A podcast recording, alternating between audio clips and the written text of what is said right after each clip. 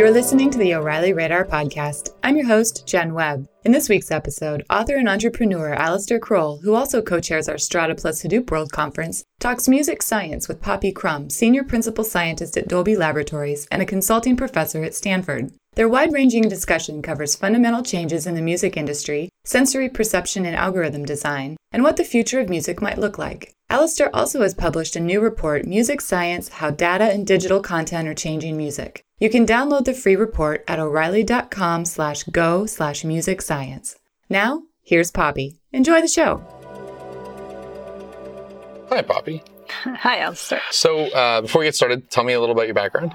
Uh, well, I'm. Uh, my name is Poppy Crum. I am the head scientist at Dolby Laboratories. I'm also a consulting professor at Stanford in symbolic systems and music and Center for Computer Music and Center for Computer Research in Music and Acoustics. Is computer research in music and acoustics something that existed ten years ago? Uh, oh yes, it is. That particular group at Stanford is is a really fabulous sort of uh, think tank and generator of many interesting ideas. Some of the founders of it uh, were the you know invented uh, came up with uh, some of the key uh, evolution of FM synthesis. Uh, Max John Chowning, Max Mathews was uh, sort of came from Bell Labs and has been you know cited as being the inventor of digital audio. And wow. It's an interesting place, and it's been there. We just had, I believe, the 40th anniversary of CCRMA. So, uh, digital audio seems to have created this sort of Cambrian explosion of music science because mm. one of the people I talked to in the music industry said we didn't realize it at the time, but when we published CDs, we were giving everyone a master. Yes. and so all of a sudden, analysis, you know, lets a thousand points of light bloom. Number of open source projects that now have access to the music data they can analyze where they couldn't before. There's a democratization in that way that I think is really great. So, um, absolutely. And if you think about uh, something that brought me back to the music, and I mean, I'm a, my background is actually. Um, my undergraduate's in violin performance. I also always made extra money making records and working in the audio industry. Um, I went on to study neurophysiology and really sensory perception of multiple senses. But one of the things that brought me back to technology was, um, you know, I'm, I'm, friends with the inventor of MP3 and and some of the technologies that you know lossy data compression algorithms that suddenly took advantage of basic science and understanding of our sensory perception to efficiently give information to people in such um, uh, tractable units, it, it, you know, completely changed the music industry. So right. you had fundamental changes there. You know, at Dolby, obviously, uh, Dolby's been steeped in uh, thinking about sensory perception and always never forgetting about the human experience and what that means uh, with regard to how they build their algorithms. Um, so, so I mean, people are probably most familiar with Dolby noise reduction on the cassette deck, getting rid of the hiss, but um, give me you were talking earlier about some of these um, other music formats that can carry data. So where do you think the future of music formats is headed? So some things that are definitely changing uh, you know i think you know, one place where you interact with dolby that people probably aren't familiar you know are less uh, familiar with, but they, they see every time they watch HDTV is when you watch HDTV, you see a little thing that says Dolby Digital.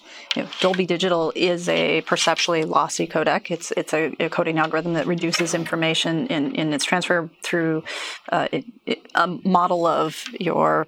It's essentially a computational neural model. It's a very simplified computational neural, not that simplified, but it's a computational neural model of the cochlea, and um, yeah, the future new you know, as we go, you know, that, that was HDTV. As we see transformations to the, the next stage of how we consume content, uh, things that are becoming very prevalent are uh, more and more metadata, more and more information about the sounds, information about uh, uh personalization. You know that you have the ability. You, know, you you aren't sort of given the answer. You're given information and opportunities to one have a closer tie to the artist's the artist's intent because that more information about the artist's intent can be captured so that when you actually experience the sound or the music and you that information is is is there to dictate how it deals with your personal environment. Um, i'll give you an example. Um, dolby atmos is uh, our cinema a cinema based uh, technology that transformed uh, cinema, how we experience sound in the cinema, such that in a typical you know, theater of five years ago, when you would go to the theater, you know, I think the, the most you would experience is you, maybe you heard of five one, seven one. Right. Um, you know, that means that content is mixed. It is then, you know, presented in the theater.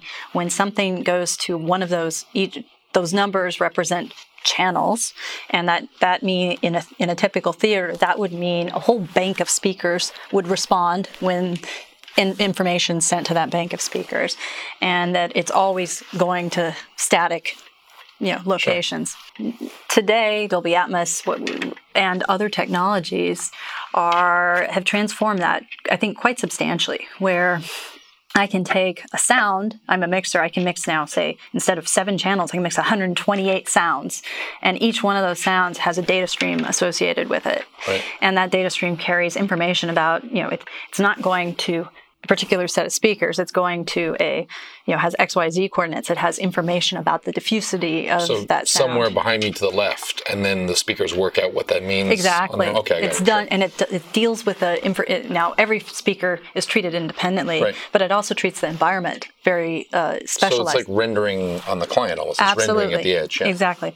So it's the rendering algorithms, and those, you know, and you can carry information not just about where, but how loud, how wide, how diffuse, and it's going to wow. figure out the right out, you know, amalgamation of different speakers. And, and you said this is being applied to DJs. Uh, yes. Yeah, so you know, that's it's been very successful in the movie industry. I think uh, you know uh, Gravity is an example of that the uh, won Academy Award for best sound mixing that was done in Dolby Atmos, and it's it's really powerful if you see it. I highly recommend it. Um, but you know now taking that uh, Dolby, we've actually put you know tried this out in different uh, with different DJs in some theaters and and things like that. So, um, what other metadata could you include in the music? Uh, so Can you include like song provenance and titles? And like, is there what else could you encode in this data? So you definitely can encode metadata with music in those ways. Um, you know, you can, you know, stepping aside from Dolby, what what what capabilities do you have to to to put into music? You know, I'm I'm interested in. You know, I think about things like. Um, what type of personal, you know, if I want to capture you you could have complex neural models that actually live as metadata with you know with music things that are specific to an individual and you know now are entrained in all of my uh, what's shared um, if you think about if an artist is creating information uh, you know I guess I'm thinking a little bit more if you're if you're going from say Atmos, some of the things that you know Dolby Atmos would do. If I want to do, you know, if I'm a musician I, and I, am working in uh, electronic music, or I have something, you know, I have some spatial positioning, you know, I have things moving in space. That would be, you know, carried okay, in. sure. So like an, an attribute of a synthesizer might be positioning, you'd have that tied to an oscillator, and it would actually render it on the speakers rather than having it recorded on the sound. Yeah, you could have uh, GPS coordinates right. there that wow. you, pe- people hear mu- hear particular pieces of your music when they're in a particular location in the world. Oh, yeah, wow. That's something that you could do. Um, so, changing subjects a bit, um, one of the, given the feedback loops of, we were looking at biometrics and human response to particular sounds, and then using those feedback loops to say this person liked it or made them happy or sad, uh, some of the people I've spoken with said, you know, we may we may eventually get to these machine generated drones that kind of go, here's a low pitched buzzing that seems to make Poppy happy at certain times. We're going to use that. Um, you know, this, this idea of computer generated sounds to produce emotions in some kind of feedback loop. Uh, as a maybe dystopian view of music, like this tone happens to make Alistair sleep well or make me productive or whatever. Um, where's neuroscience in terms of figuring out the feedback loop of producing some kind of sensory input and then looking at how it changes your behavior. Um, okay, so those interesting questions. There are lots of companies considering that that have been thinking about that in the music space for sure. You know, the number of companies that you know, use GSR, you know, galvanic skin response, some sort of maybe maybe some EEG, you know, simple EEG metrics to try to drive your playlist and measure your heart rate and keep you in a certain state that you're trying to achieve. There, there are multiple people looking at that. Key problems though are.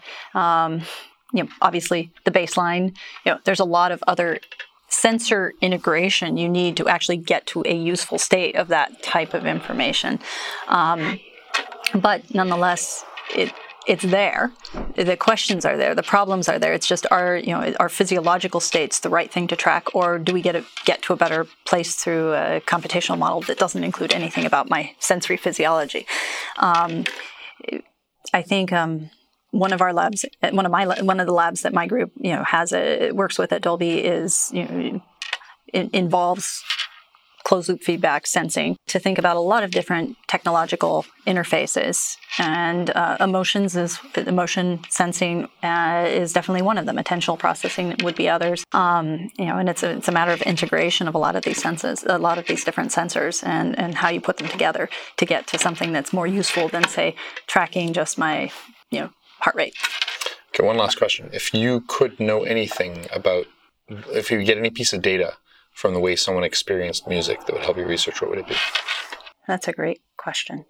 One piece, any piece of data. So I don't know that this is something that will would drive technological innovation for me, but it's something that I'm really interested in. Is uh, one how it attentional how it modulates my attention, and um, so I have trouble disconnecting from music when it's around, mm-hmm. and I think there's. Uh, different you know I've, I've, been asked you know something that i've been asked before and I, I, think is a question we have to think about in the future is and this is maybe not the one thing but i think there's a really interesting space in data science and music to, to consider this which is you know in the past the way we consume music was very different than it is today.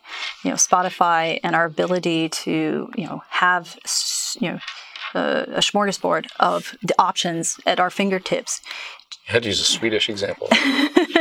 has has definitely changed how we consume music. It's not, you know, you know, as a musician, I grew up. It was a it was a very a lot of intent and attentional process was put on uh, every time I uh, engaged with my musical consumption, right. and that definite that's a very different process than you know the sort of sampling that we have today um, and and there's no question that familiar, familiarity drives appreciation and allows you to appreciate more complexity in different, you know, and engage with a much more sophisticated style of music, you know, for that manner. That those things happen. You don't appreciate Schoenberg maybe the first time you hear it, but you know, when, as you listen to it, you fall in love with it, and uh, you know, there's for many different reasons, and um, maybe not everyone does, but Pierrot Lunaire or something like that. Um, but that sampling that we can have, you know, it music becomes a soundtrack to your life that helps you harness your attention. And you know you build that you build a context a familiar context that i think is in this noisy and environment music now serves as this sort of soundtrack to your life that helps you you know harness your attentional processes by engaging that common context that you can control which is something that we didn't used to be used to use music for in the same to the same degree that we do today. Um, so it's an, an antidote to ADHD because it sort of Precisely. provides a common thread. That's but I think that's a huge. I mean, that, that that's very powerful. Right.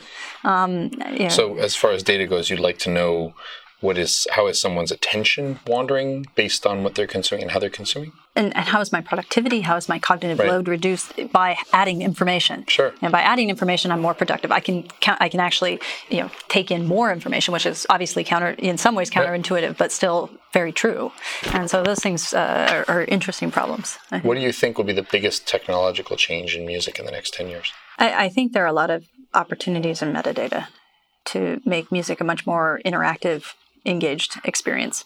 And so I hope that that is something that we figure out the right ways to do that.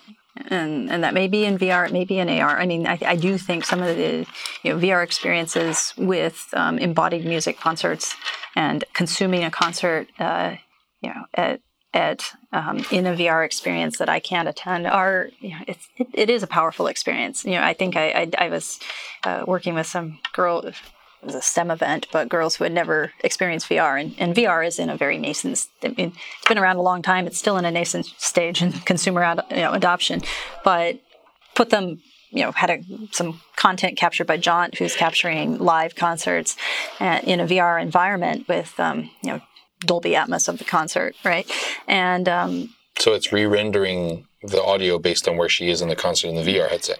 Uh, correct. Wow. Correct. And uh, it was great to watch. These were 14 to 17 year old girls put this right. on, and their mouths were like agape. They were like, you can fly up next to the speaker where it's too loud and only hear the bass kind of thing. Wow. Exactly. Yeah, there, yeah. There's a lot of power of working with sound in that way. I mean, the thing is going to in the, in the same way that we're still, you know, um, the music mix. I mean, the the cinema, the sound, you know, the mixers um, for cinema are, you know, they have a new tool set. Every time you have a new tool set, you start out very, you often start out very conservative and sort of figure out this new way of working in these spaces.